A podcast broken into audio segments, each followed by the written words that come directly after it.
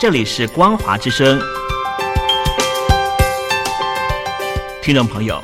从现在开始，请您一起来关心最近发生的新闻事件。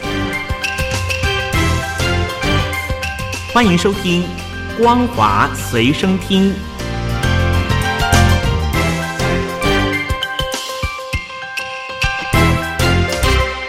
手机旁的听众朋友，您好，欢迎收听《光华随身听》，我是嘉玲。我们来关心最近发生的新闻。俄罗斯侵犯乌克兰已经八个礼拜，西方国家持续以各种行动声援乌克兰，包括二十日在二十国集团集团体财长与央行总裁视讯会议时，美国、英国、加拿大在内的数国代表选择在俄国代表准备发言时集体退席。此外，美国二十日在针对俄罗斯寄出新的制裁。七大工业国集团 G7 财政部长二十一日誓言表示，今年提供乌国超过两百四十亿美元的资金。美国总统拜登二十一日在华府与乌克兰总理施米加尔会晤之后，宣布加码提供乌克兰八亿美元军事援助与五亿美元直接经济援助，同时宣布禁止俄罗斯船只停靠美国港口。拜登表示，将再提供八亿美元军援给乌克兰，以对抗入侵乌东顿巴斯地区的俄罗斯军队，其中包括了重型火炮武器、数十枚榴弹炮、十四万四千发弹药与战术无人机。除了军援，美国也将再提供五亿美元人道与经济援助。拜登同时宣布，任何悬挂俄罗斯国旗或是由俄罗斯所拥有。或经营的船舶都将不得停靠美国港口，或者是进入美国海岸。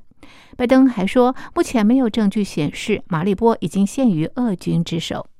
集团体财政部长及中央银行总裁会议二十日在美国华府召开。这个论坛是在乌俄之战开打之后首度开会。美国先前要求集团体轮值主席国印尼拒绝俄国财政部长与会。但是不被印尼接受。会议开始之后，当俄罗斯财政部长西鲁阿诺夫准备发言时，美国财政部长耶伦、联邦准备理事会主席鲍尔抢先离席。跟进的包括英国、荷兰、加拿大官员与欧盟经济职位。不过，西班牙、法国与德国官员没有跟进。日本财务大臣尼木俊一则是以要当场谴责俄方为由而留下来。加拿大副总理兼财长方慧兰推文说：“世界民主国家不会袖手旁观，并且附上多国官员一起离席之后合影的照片。”乌尔战争二十一日进入第五十七天。俄罗斯总统普京宣称，已经解放几乎被炸成废墟的乌克兰南部重要港口城市马利波，并且下令对仍然死守在当地钢铁厂内的乌军改攻围困，一只苍蝇都别想飞出来。但是，乌克兰总统泽伦斯基与美国总统拜登都否认马利波沦陷，坚守马利波的乌军拒绝投降，但是几乎弹尽援绝。在此同时，俄军加强在乌东的攻势，第二大城哈尔科夫彻夜遭到狂轰猛炸。卢甘斯克州中部的卢别日诺耶与附近村庄克米纳镇，则是遭到俄军夺下。乌方表示，卢甘斯克州已经有八成地区沦陷。英国国防部二十一日推文指出，俄国将在五月九日庆祝二次世界大战胜利日。可能会想要在五月九日前展示战果，进而影响他们目前作战行动的规划。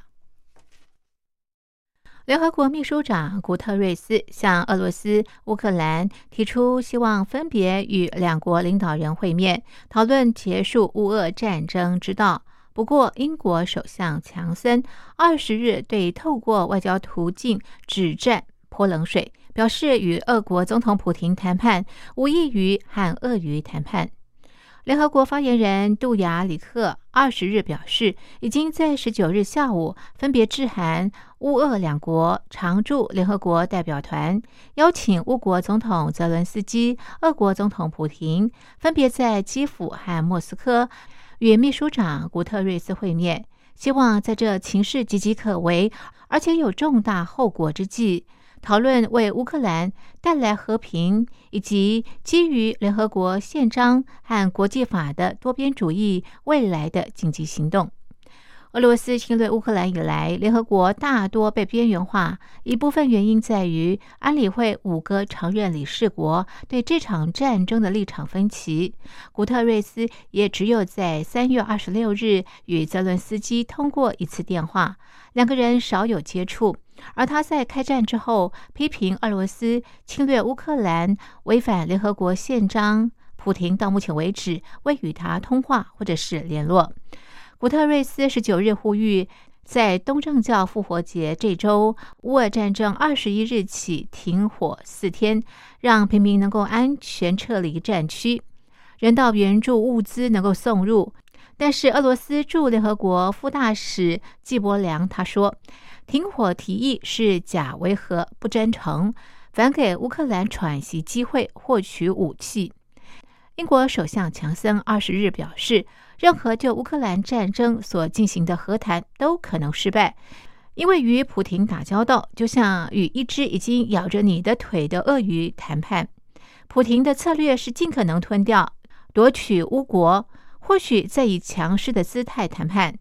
基于普廷表现出缺乏善意，很难看出乌克兰要怎么和他们谈判。因此，西方继续军援乌克兰很重要，包括提供大炮。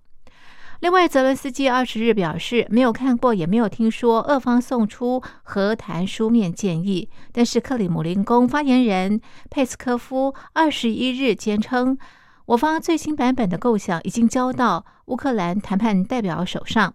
并指泽伦斯基的说法显示乌国向总统回报出了问题。双方对此事各说各话，凸显两国除了在和谈上的立场分歧，也沟通不良。